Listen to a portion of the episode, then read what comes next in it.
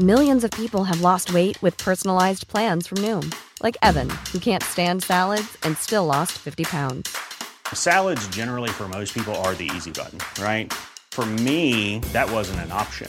I never really was a salad guy. That's just not who I am. But Noom worked for me. Get your personalized plan today at Noom.com. Real Noom user compensated to provide their story. In four weeks, the typical Noom user can expect to lose one to two pounds per week. Individual results may vary.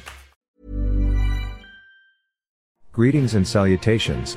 Thank you for lending an ear to the voice of the Times for Friday, November 3, 2023. For today's editorial, Keeping Artificial Intelligence on a Tight Leash. U.S. President Joe Biden has signed an executive order that installs guardrails to help realize the promise of artificial intelligence and inhibit its capability to do harm. The 63 page order was Biden's response to what he described as the warp speed at which AI was driving change. Global debate over the need to put a leash on AI development has intensified since the Future of Life Institute called for a six month moratorium on training AI systems more powerful than the most advanced GPT 4, Generative Pre trained Transformer 4. In an open letter earlier this year, the nonprofit organization said, AI labs and independent experts should use this pause to jointly develop and implement a set of shared safety protocols for advanced AI design and development that are rigorously audited and overseen by independent outside experts. AI has been the driving force behind exciting innovations in multiple fields cancer research, weather and climate change modeling, and task automation, to name a few. Businesses have turned to AI for faster decision making, Educational institutions are eyeing AI for personalizing learning experiences. But AI has a Mr. Hyde lurking within its algorithms. The current debate is sparked by the fear that AI labs could be locked in an out of control race to develop and deploy ever more powerful digital minds that no one, not even their creators, can understand, predict, or reliably control, according to one expert. Sam Altman, CEO of OpenAI, the company that developed ChatGPT, told a U.S. Senate hearing in April, we want to work with the government to prevent that from happening. Eight months later, the U.S. government is moving to address Altman's concerns. Biden's order basically requires the big AI developers to share the results of their safety tests with the government, which will certify if their applications are safe and secure before they are released for public use. The European Union is already on the verge of passing a law to set up safeguards against runaway AI development. The Philippines is also formulating a national AI strategy in anticipation of the Fourth Industrial Revolution, or FIRE. FIRE will change everything from products and processes to design philosophies and business models, a multifaceted phenomenon involving technology, people, and the environment. While FIRE can bring positive transformation, it could, unfortunately, also result in greater inequality if not properly prepared for, the strategy planners noted. Thanks to an exponential rise in data and computing power, the world has been producing 10 times more data every 2 to 3 years.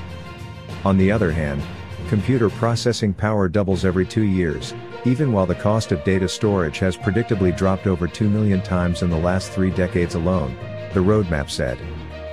It described AI as a precision scalpel which, if misused or misguided, can harm rather than heal.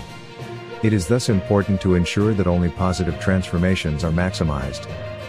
To realize this, the country's regulatory framework for AI needs to be reinforced. The 2012 Data Privacy Act guarantees data privacy protection, but the framework cannot stand on that alone. To successfully harness AI, the strategy calls for the government to step up its digitization efforts.